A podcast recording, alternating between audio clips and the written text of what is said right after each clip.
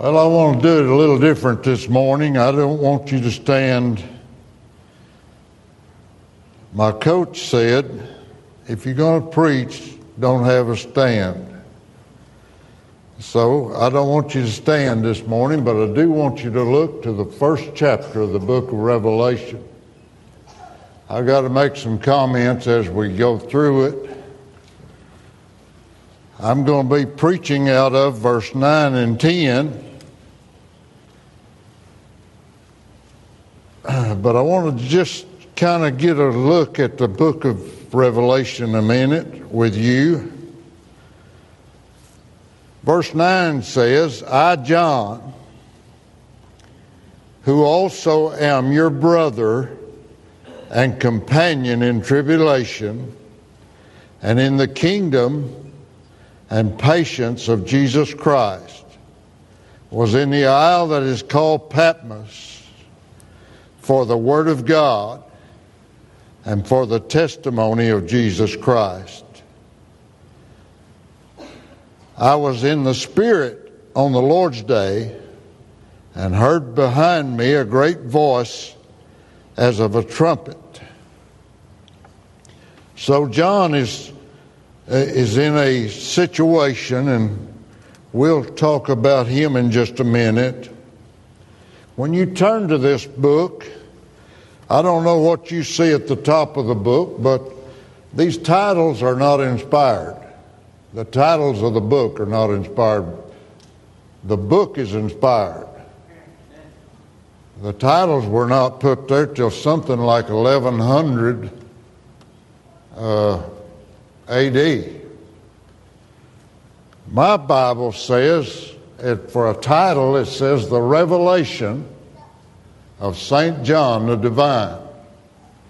There's not but two things wrong with that statement.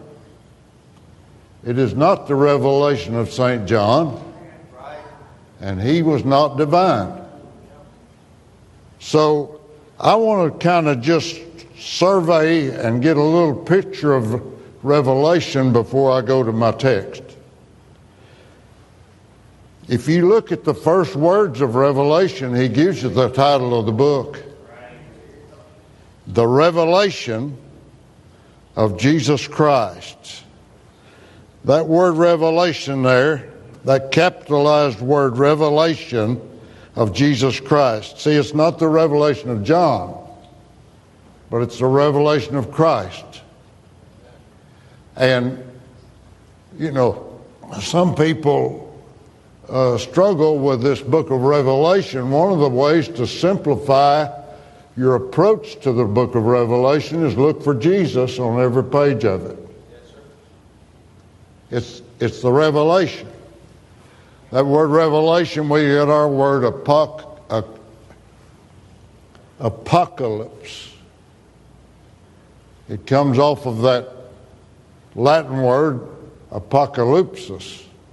But what it means is to draw back the curtain and reveal uh, to the beholders a fresh knowledge of this of what you're looking at. That's simply what it means. So we've had the, the whole Bible. Jesus said in John 5:39, "Search the Scriptures." In them you think you have eternal life, but they are they which testify of me. And so everything in the Bible is a is is to the end that we might know about Christ. And now, in the last book of the Bible, he's going to give us a fresh look at Christ like nothing that you've seen in the scriptures before. He's going to refresh your knowledge of the Lord Jesus Christ in this book. Verse number, verse number two gives you the truth of this book. And what a, what a truth it is. He said that he bare record of the Word of God and the testimony of Jesus Christ and of all things that he saw. The, the truth of this is this book. The thrill of the book is in verse number three. You ought to get a hold of this. Somebody is saying, "Well, I, y'all talk about it, but I don't. I don't understand it." Blessed is he that readeth, and they that hear the words of this prophecy. You think God would give you something that you cannot understand and then tell you that you could be blessed by reading it?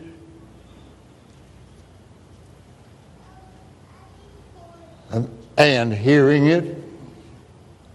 I ought to throw that in. And keeping the, those things which are written therein. For the time is at hand.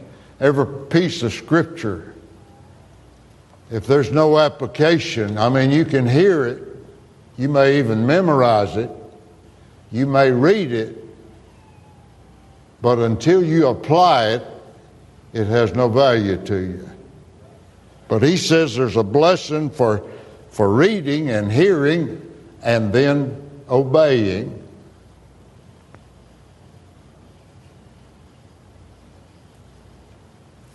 Verse number four gives you the thrust of this book. John to the seven churches which are in Asia, seven literal churches in mid Asia. Grace be unto you and peace from him which is, which was, which is to come, and from the seven spirits, that is the total of the Holy Spirit, which is before his throne. The thrust is this it's written to the church, seven local churches.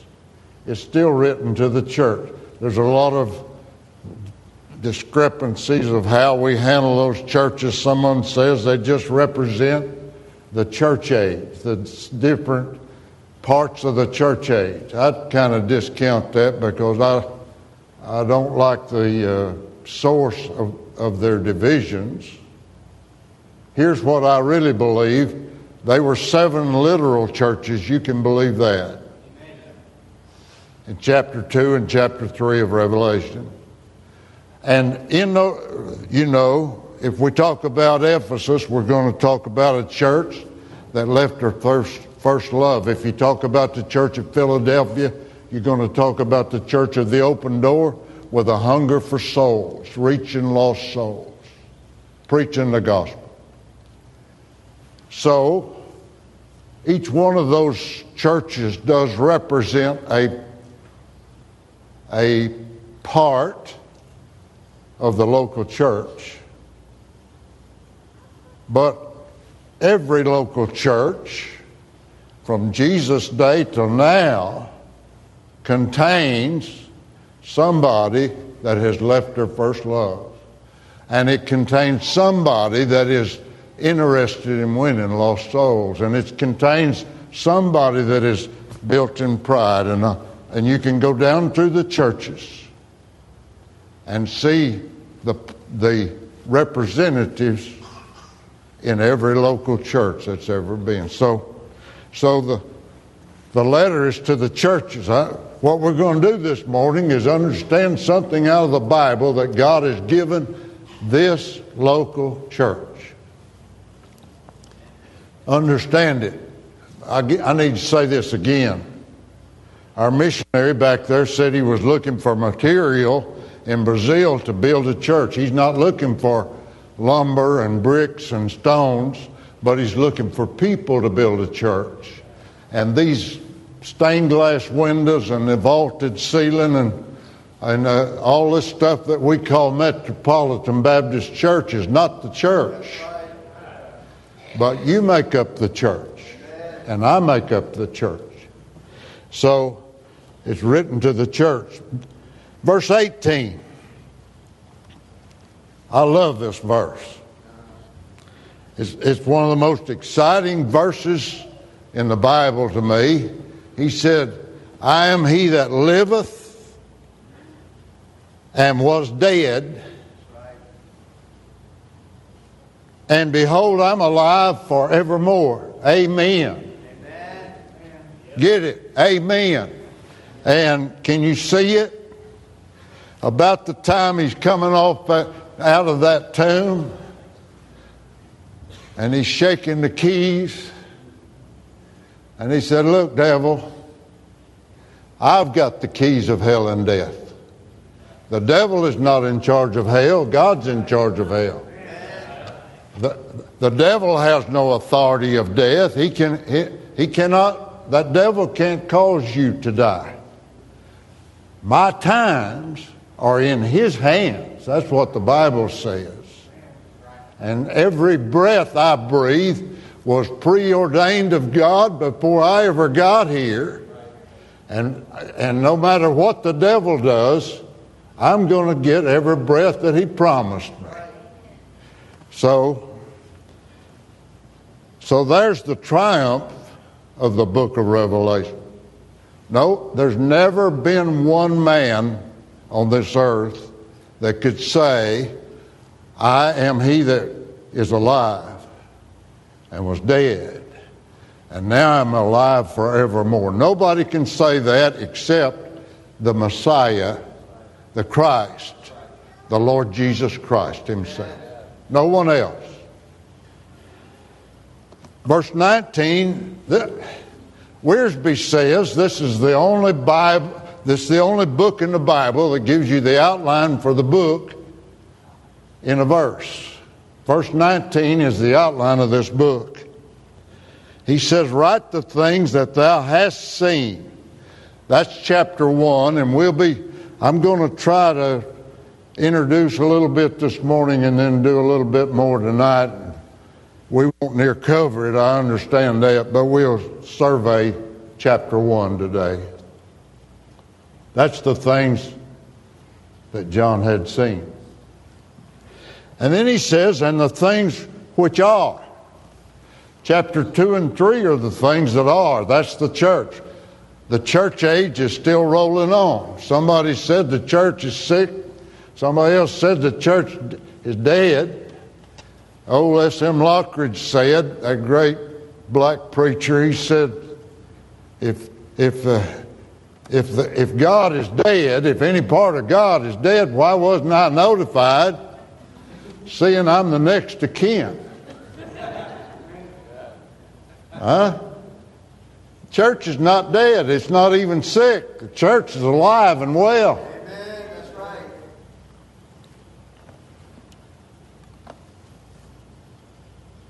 And then he says, so chapter 1 is the things he's seen. Chapter 2 and 3, the things that are. And then chapter 4 through 22, the things which shall be. There's the, there's the outline, the thoughts of it. Then look back to verse 2. Here's, he said, he bear rec- who bear record, the, his servant. He, look at verse 1 with me. I want to read a phrase there. He said, He sent and signified it by his angel unto his servant John. Can you get this? You, you guys reading your Bible, if you are reading your Bible, look at it. Look at that word, signified. Can you put this there? Sent and signified by his angel unto his servant John. This is a book of signs that God has given us of what's coming. And it's written in it, verse number 20 says, the mystery of the seven churches that you saw was my, was the seven golden candlesticks, and the seven stars are the angels of the seven churches, uh, uh, and the, and so on. So, what he's doing is giving you these uh, uh, symbols or signs or uh, the uh, of of what he is saying. Somebody said, "Why did he do that?" He wrote this under Roman Domitian was the, the Roman Caesar when John was on Patmos. Domitian hated Christians and crucified Christians in, in Jerusalem until, or in, in uh, Judea until there was no more wood to make crosses out of. Can you get that? So they spoke in signs. When he talks about a lion or a lamb, we know who he's talking about, don't we? But he put it in a language that those Jews, and uh, so it's a, uh, it's written in signs and with with uh, figures of speech.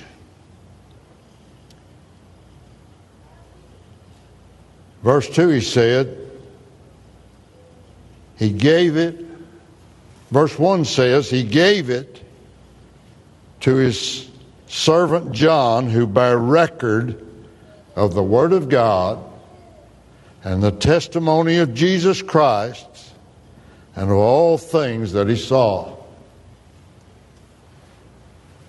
So you come down to verse number 9, and now I'm through with that. We've surveyed the chapter. And there, there's so much in this chapter, that's about all we'll ever get done is survey it. But uh, he's going to give he's going to give to John a word that no man has ever heard or seen. Look at verse 9. I, John, who, am, who also am your brother and companion in tribulation and in the kingdom and patience of Jesus Christ. See, we'll have to go over to the Gospel of John to see it, but I'd like for you to see it. John has come to a place of desolation, a place of danger. Patmos, Patmos is a military run prison complex. Tradition says John was the pastor of Ephesus. If you look at the past, if you look at Patmos in the back of your Bible, you got one of them little maps. If you look at that map and look at Patmos, and its relationship to Ephesus. You'll notice it's very close. John had taken Mary, went to Ephesus. He was now the the. I got I got this this week. Ephesus is the church that said, Jesus said, "You have left your first love." Can, can, can you get a hold of this? That church was started by the great Apostle Paul, the greatest church planner, the greatest missionary, the greatest Bible writer, the greatest witness for Jesus Christ that the world has ever seen. He started the church. When he left, he brought Timothy over to take the church.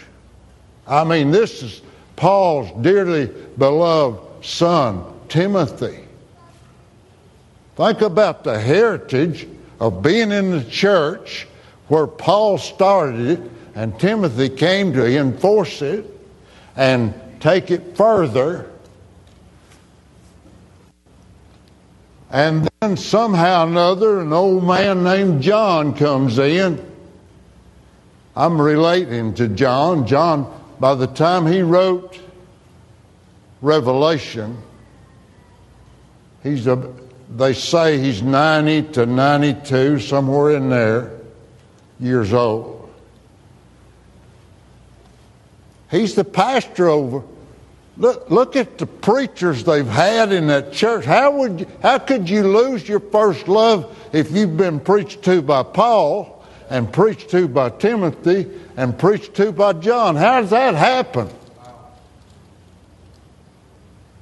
Well, some of us lose our first love sitting under some great preachers, don't we?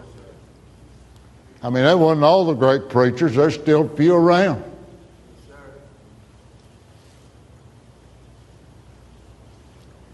So, so he's at Ephesus. Verse 9 said, He said, I'm your brother and companion in tribulation and the kingdom of patience of Jesus Christ, and was in the Isle of Patmos for two reasons. Why were you sent there, Paul? Why were you sent there, uh, John? Why are you in prison in that prison colony out there on that rock called Patmos? That place where only the wickedest, most evil men in the Roman Empire, and the Roman Empire is plenty wicked, but the wickedest, the hardest, the coldest, the toughest, they're out there in that mine on Patmos. And here's a 90 year old preacher. And he's the, he is the, now let's go to John. I'll get back to where we're at here in a minute. I got more to say than I can say anyway, as usual. In chapter 13, starts of John, verse 23 now there was leaning on Jesus' bosom one of his disciples whom Jesus loved. I got two or three verses to go to. Let's look, look a little further. In verse 19, in chapter 19, Jesus is now uh, in the middle of, the, of it all Verse 25. Now there stood by the cross of Jesus his mother and his mother's sister Mary and the wife of uh, uh, the wife of Cleophas and Mary Magdalene. And when Jesus therefore saw his mother and the disciples standing by whom he loved, he saith to his mother, Woman, behold thy son, son, behold thy mother.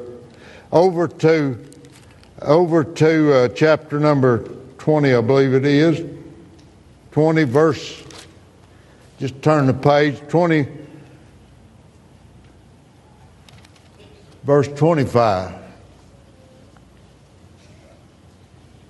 No, not 20. 20. Well, let me just skip. Let's go down to 21.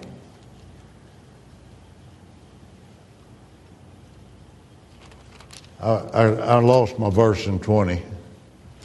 But in 21, verse number 20, now Jesus is rebuking Peter. Remember, Peter has denied him. Peter has said, I go fishing, and seven, seven disciples with him.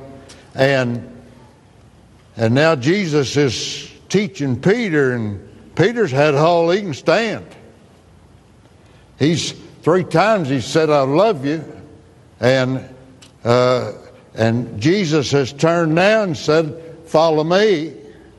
Then Peter, turning about, verse twenty, seeing the disciple whom Jesus loved, following which also leaned on his breast at supper and said, Lord, which is he that betrayed, and said, Lord, which is he that betrayeth thee? Peter, that was in the, at the over in chapter 13. Peter, seeing him, saith to Jesus, Lord, what will this man do? And Jesus said, if I will that he tarry till I come, what is that to thee? Follow thou me. What, what I do with him is not your business, Peter. What I, what I do with you is what's your business. We ought to all get that. Church, we can handle a little of that. if, if I can take care of Wayne Hudson, I'll be doing pretty good, right? Verse 24. This is the disciple which testifies these things and wrote these things. And we know that his testimony is true. Now, what John has said in a roundabout way, he never did say, I wrote the book. But he kept saying, the, the disciple that Jesus loved wrote the book. The disciple that Jesus loved, the disciple that Jesus loved took his mother. The disciple that Jesus loved rebuked Peter and or was there when Peter was rebuked. And then he finally said, and he wrote this book. Can you picture? Somebody said that John was the youngest of the disciples, maybe 17 or so years old when Jesus said, Leave your nets and follow me, and I'll make you fishers of men. And John followed Jesus and loved Jesus and was John was loved. Would you say that? Of all the 12 disciples, I mean, Peter's a loud mouth and blustery and bold, and Thomas is hesitant and thoughtful, and Philip is a, uh, he puts his foot in his mouth once in a while, but Philip Philip is a guy who's sold out. But of all of them, at the supper, he's leaning on the bosom of Jesus. He's the closest. Peter said, Ask him who, ask him who's going to that. You understand? He had an inside track of love with Jesus. He, they thought. I believe Jesus loved every one of them. Jesus loved Judas.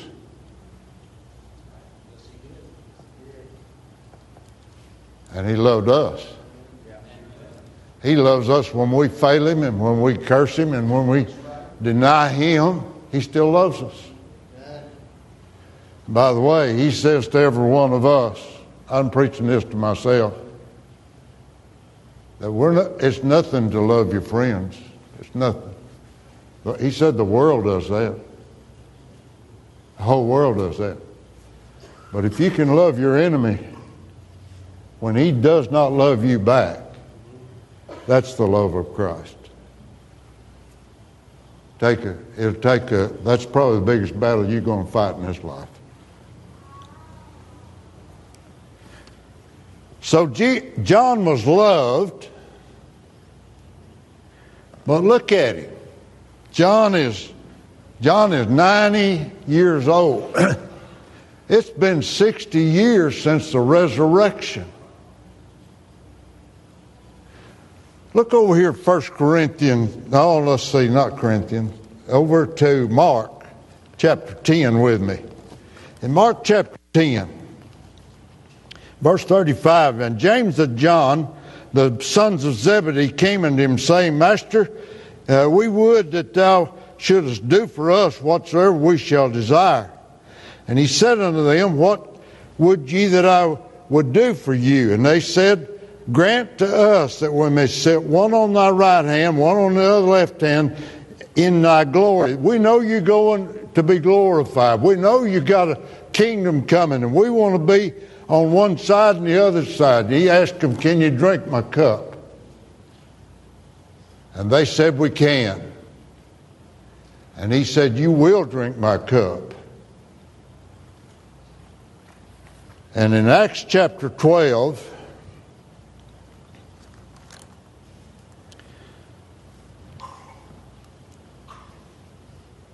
verse number 2 says, verse 1 says, at that, Now, about that time, Herod the king stretched forth his hands to vex certain of the church. And the first martyr, Stephen has been stoned by the Jews, but the first martyr in the church now, and he killed James, the brother of John, with a sword. The first disciple to be martyred is James. He said, we, Can you drink my cup? Remember? And he said, You will drink my cup. And the first martyr is the man's wanting to be sitting on the right hand. Now it's now it's 60 something years, and every one of those disciples have been done away with. Those apostles, those 12 apostles.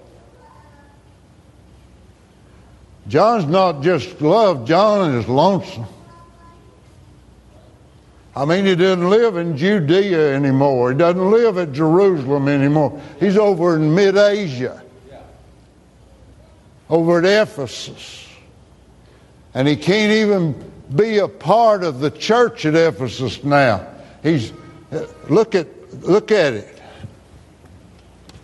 He said, I'm on, I'm on a rock in the isle that's called Patmos. Matthew Henry says it's a it's a place of wild animals and wicked men. Here, hey, look at it. Look at it. Uh, stand up, CR. Look at this old man over here. Do you think he could handle a salt mine in Patmos?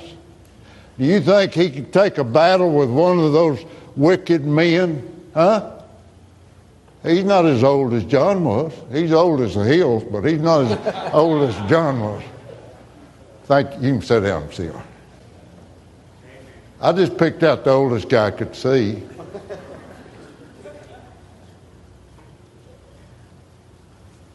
He's a good picture of John. How much abuse do you think he could handle? Some of you young guys, some of you heroes, Y'all are the y'all are rocks. You get out in this heat and do it. How much that heat you stand, brother? Not much, right? I can't either. That's John. Uh, he's a weak old man. You know what old men say? Well, I just don't know why. You ever hear somebody say this? I just don't know why God leaves me here. I'm not good for nothing. You know what God said? Shut up, John. I've got a job for you to do that no one else could do. I've got a job for you to do that nobody understands except you. I'm going to give you a revelation no man's ever had before. I'm going to allow you to write the book that this whole world will marvel at. 20 centuries from now. Why'd you do that, God? Because jo- John is not only some, not only was he loved, but read verse 9. John is loyal. Here's a 92 year old apostle that's still preaching. Look at him. I was on the Isle of Patmos for the Word of God and the testimony of Jesus Christ. Hey, preacher, get off your soapbox, get off your empire building. You, uh, it's not enough to have a great knowledge of the Bible. It's not enough to be able to translate languages. It's not enough to be able to just uh, uh, write books. It's, what you better get a hold of is the Word of God. This Word, this inspired Word of God. Get a hold of, get it down. This is the most important thing you'll ever pick up. This is the most important thing you'll ever read. This is the most important thing you can ever memorize. It's the most important piece of your life. What you do with the Word of God. He said, Heaven and earth will pass away, but my Word will never pass away. The psalmist said, Forever, O Lord, thy word is settled in heaven. When we get to heaven, we'll still be under the word of God. You got it? Isaiah said, the, the flower fades, the grass withers, the flower fades, but this Word of God will abide forever. Forever. Most important thing you'll do today is what you find off the page of the book. And that's every day, every day, every day. I, I beg you, start your day with the Word of God. Get something from the Word of. You don't have to be a, uh, you don't have to be an atomic scientist to understand this book. Just open your heart to God and let Him give you something to take through the day with you as you go through the day. John was loyal to the Word of God and the testimony of the Lord Jesus Christ. I wonder how many in our church could say that. I'm, I've been loyal. Well, old sister so and so didn't even say, say, hello to me this morning. Uh, you know, they didn't even notice my tie. Nobody said anything about my hairdo. Uh, somebody didn't shake my hand. Hey, that is nothing. Here's what counts what I've done with the Word of God and the testimony of the Lord Jesus Christ. It's eternally important that you get a hold of it.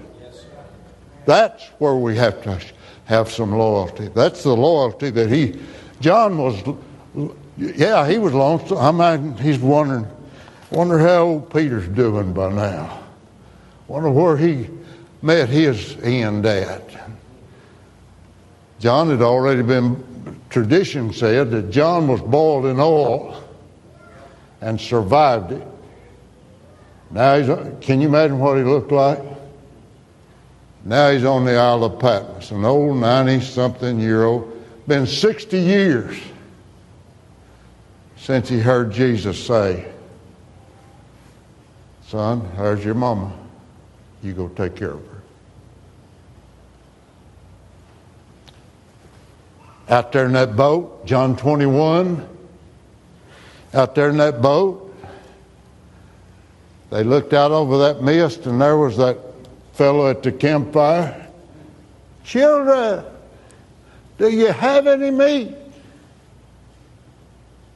And John turned to Peter and said, I know that voice anywhere. I've heard his heartbeat. I recognize him anywhere. I'll never forget his voice.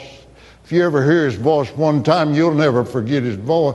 If you ever get a blow of that voice come by your heart, you'll always long for another touch from heaven, another voice from God, another, just speak to me one more time, Jesus. Peter bailed off the boat and swam to shore because the voice was Jesus' voice. John was loyal. He knew something about the love of Jesus. He was on the Isle of Patmos for two reasons the Word of God and the testimony of Jesus. Could I say to you, us modern day techies, when you get out of your video game, when you get saved, you ought to understand this. There's two reasons that the world will deny you and laugh at you and disregard you. Yeah. The Word of God and the testimony of Jesus. Right. They'll, all, they'll always come against. Hey, we're not the home team anymore.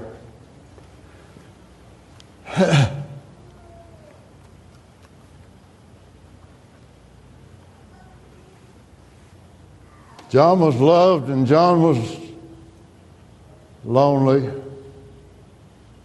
But now John's all alone.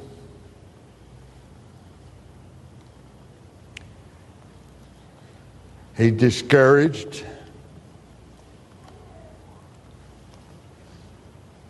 Peter says in, in 2 Peter chapter, chapter 1, verse 16, Peter says this. I believe he speaks for every writer of the New Testament. He said, For we have not followed cunningly devised fables when we made known unto you the power and coming of our Lord Jesus Christ, but we were eyewitnesses of His majesty. See, the record, that New Testament record is the record of the eyewitnesses of His majesty. We got eyewitness account. It's not hearsay. Now, Luke, Luke, Luke didn't was not an eyewitness, but he was an eyewitness of the eyewitnesses. And Luke had the ability to be a stenographer for Paul and and uh, Peter and some of those guys who were eyewitnesses. I read, I read one time of Charles Spurgeon. You know, Charles Spurgeon's called the Prince of Preachers, and and uh, uh, we we read all his books, and he has a morning and evening devotional for you. You can, but the reason Charles Spurgeon is known at all is he had a stenographer for the London paper who was a member of his church. There was no recording machines and no videos in those days, but that stenographer wrote down every word he said. And the books are filled with the words of that stenographer. Nobody knows his name, but he lifted up. See, we got the stenographers who gave us eyewitness accounts. Luke said, I, I, I don't have time to go to Luke. We'll go back to Luke some other time. 90 years. All of them are dead. But he walked with Jesus. When you walk with Jesus, look at look at 1 John just a minute. 1 John first three verses. I call this the Christ in reality. This is John writing. John wrote five books. He wrote the Gospel of John. He wrote these letters of John, the one eyed John, two eyed John, three eyed John, and then he wrote Revelation. He wrote five books of the New Testament.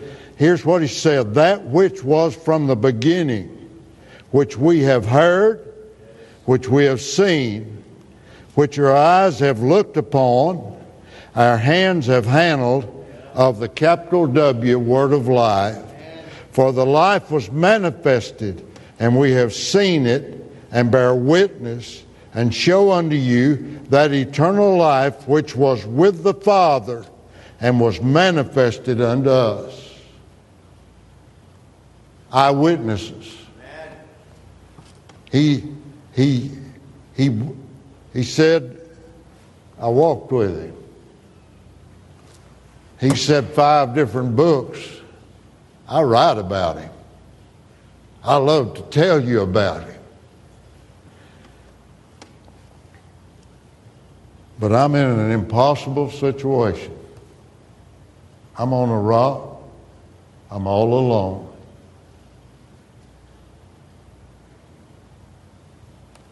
That's a, that's a sad sight, isn't it? But I just wanted to notice we, this is my message, and I don't know where I'm at on time. I'm quitting here in just a second. I, I would like to have a clock up here somewhere. Uh, verse 9, look at the look, look, look, look at verse 10, verse 9, the latter part. John had some things that would keep him in a dark day. He says, I had the Word of God. I've got a testimony on tape somewhere in my pile of tapes. Colonel Ronnie Risner. Anybody ever hear of him? Ronnie Risner was an air, uh, airplane pilot in Vietnam. He, he was shot down and he spent seven years in the bamboo prison. Any of y'all alive in 1976? Do you remember the pictures when Richard Nixon flew them out of flew them out of Vietnam and they were coming into Hawaii? Those walking skeletons. Some of them had put on uniforms. They had to wrap them around them twice. They were just death warmed over coming out of that bamboo prison. Ronnie Risner said seven years. he said, soon some of the prisoners turncoated because of the abuse and the brainwashing of the Viet Cong. They turncoated and tried to give, become an aid to the enemy. Others wouldn't do that. Some of them lost their minds and lost their life because they would rebel. He said somewhere along the way somebody came up with an idea and, and he began to quote every scripture he could remember. And he said somebody across the way said, Hey, that's a good idea. He said, Every one of us knows some scriptures. Y'all know a scripture. Y'all have learned some scriptures right here in this church, right? You could say a, you could say a John three sixteen or a, or some other. How about Romans five eight? While we were yet sinners, Christ died for us. What can you say, Josh? Give me one verse. Any verse doesn't matter.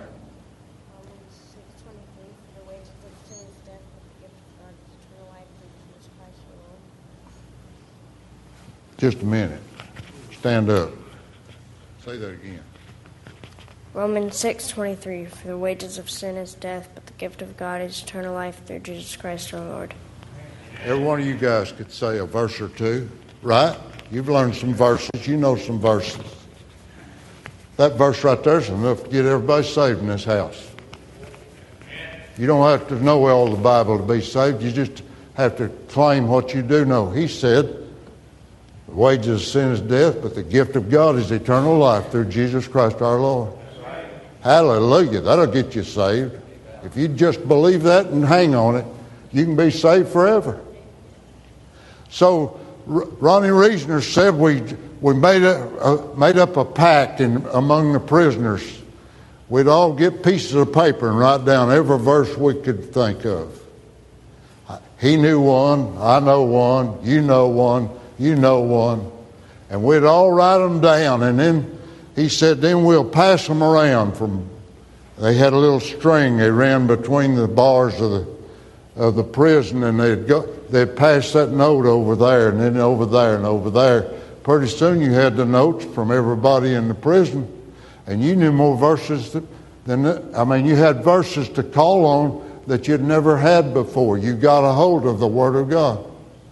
And he said the Viet Cong found out we was doing something. They didn't understand what we was doing, but they come in there and gathered up all of our little old notes and, and everything and threw them away. But I wrote down my verses again, and he wrote down his verses again. He wrote down his verses again, and we began to pass them around again. And for seven years, he said the Word of God kept me whole. For seven years, they could not. That, Dottie Rambo wrote that song, said, Lock me up in prison, throw away the key, bind me by my hands and feet, give me nothing good to eat. But as long as I have Jesus, I'll still go free. He said we went free with the Word of God. The Word of God kept, he had the Word of God. John had the Word of God on Patmos. He could, he, hey, someday when you feel down and out, what you ought to do is just open up your book or open up your heart and quote a verse to yourself.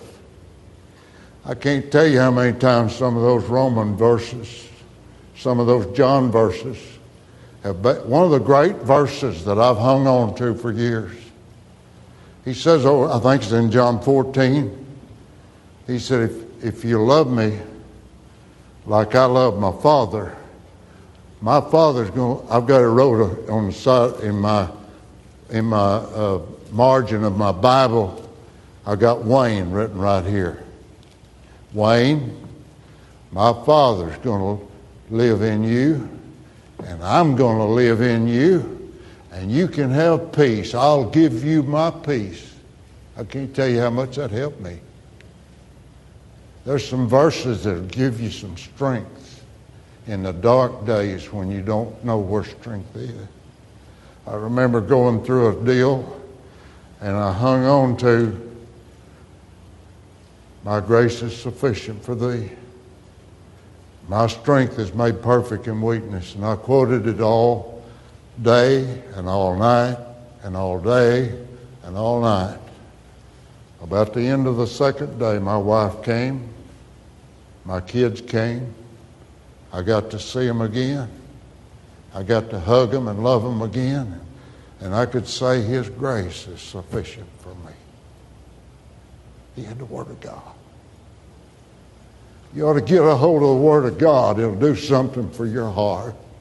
Get a verse. Get a truth out of the Word of God and hang on it. Jesus promised it for you. Susie had a little thing she was putting in her Bible the other day, or some note. She found the note that she had written to herself to put it in her Bible. said, Every promise in the book is mine. Think about that. Every promise in the book. Colonel Ronnie Risner stood in his full dress uniform. He came home whole. He came home with pride. He came home in honor. He came home with Jesus because he had the Word of God. He had the testimony of Jesus.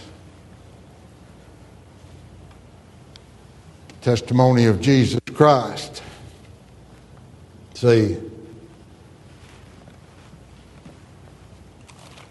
he said this. So here's the key verse of, of the Gospel of John, John chapter 20. You know it. I've already showed you how to. He said in verse 30, many other signs truly did Jesus in the presence of his disciples, which are not written in this book.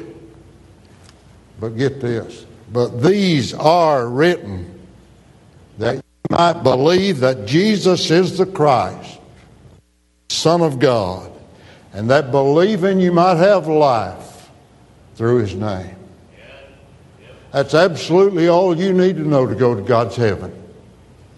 Just believe the book and trust Jesus. You'd be saved forever. He had the, he had the Word of God. He had the gospel of the Lord Jesus Christ. Jesus said, John 10 10, the thief has come but for to kill, to steal, and to destroy. He's still got the same agenda he's always had.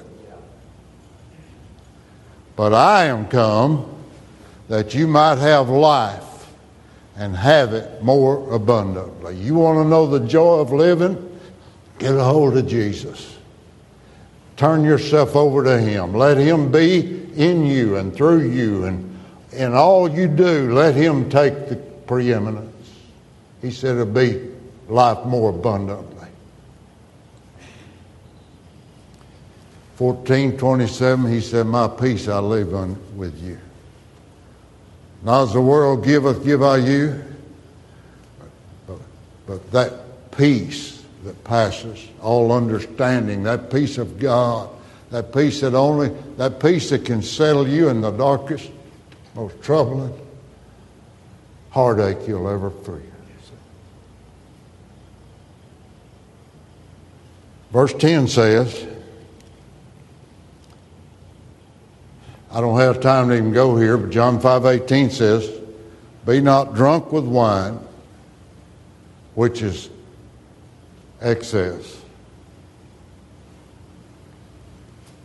I imagine there's some folks in this congregation right here. You know exactly what he's talking about. He's saying, don't come under the control of the alcohol. Don't come under control of the drugs. If you want to know real joy, you move over here. Be filled with the Holy Ghost. Let that Holy Spirit fill you. Let what he's saying is let him take control. It's a continuous action verb. Be being filled. Be being filled. You'll never be Hey, if it runs over, somebody else will get the blessing off of it, but you'll still need a filling again tomorrow. Be being filled. Come under the control. John was, uh, he said, I was in the Spirit The old timers used to say we was in the Holy Ghost. He was, he was under the power of the Holy Spirit. Look at it. John had the Word of God, the testimony of Christ, the person of Jesus living in him through the Holy Spirit. And I just added this one the other day. He had a Sunday. He had a Lord's Day. He was in the darkest hole they could put him in in the Roman Empire. He was in the most lonesome spot they could find a place. They thought they had him captivated. It was the Lord's day. I see these guys mowing their lawns. I live over there by the lake. Sunday is a nightmare. I was looking this morning as we came around by QT and Azle. There's two big boats. I mean, nobody can afford gasoline, right? Two big old pontoon boats out there filling up with gas this morning to go out there and blow it on the lake on the Lord's Day. By the end of the day, they'll be frustrated. There'll be arguments. There'll be fusses. And, and all that pleasure they're seeking wasn't so pleasurable. By the end of this day, as we worship the Lord, God fills our soul, runs us over a little bit. We get a little, oh, uh, B.R. Lakin used to say, knocked over a honey bucket in my soul. Said it's been oozing out ever since. Said, don't get too close, you'll always get some on you. That's we go if we if we have yielded ourselves to Him on the Lord's day. If we've come under the Spirit's control on the Lord's day. I'm going to get to this, and after a while, he said, I heard a voice. I heard from heaven on the Lord's day. God gave me a fresh breath on the Lord's day. God revived my soul on the Lord's day. God put me back in the harness on the Lord's day. God did it. I couldn't do it. I was in Patmos. I was in a hole. I was all alone. I was defeated and discouraged. But God showed up on the Lord's day. Amen. Well, we'll talk about that after a while. Let's stand. I want to ask you this question Are you lonesome? Are you defeated? Are you discouraged? Is your life a mess? Are you all alone in your life? Why don't you why don't you listen to the voice of God on the Lord's day right now? Let him speak to your heart. He'll do something you, you can't believe. He'll turn you upside down and backwards and forwards and make a new person out of you, and you'll be victorious in Him if you'll let Him be.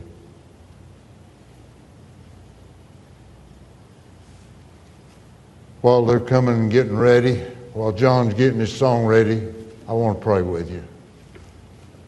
Would you bow with me? Father, I ask you to have your way here today. Oh Lord, we need a touch from heaven. We need what only you can do. Not what we can do, but what you can do. Lord, I ask you to take charge of us. Direct every part of everything that goes on here this morning. Please take charge of every heart. Help us to be respondent to whatever the Holy Spirit tells us. Lord, there's somebody needs to be saved. I ask you to just help them to have have the grace to step out. I pray about that one that's out of service, discouraged, and defeated. I pray you work in their hearts right now. Lord, I pray you'd help us as a church, as individuals in this church, to just get reunited with Jesus to come into His will in a fresh new way and allow Him to do in us what He'd like to do. Please take charge, Lord. Please take charge. In Jesus' name I pray. Amen. Page 215. 215, while we're singing, these altars are open. The invitation is yours. Don't walk out on Him. Let Him have His way with you right now. My Jesus, I love thee. I know thou art mine. For thee all the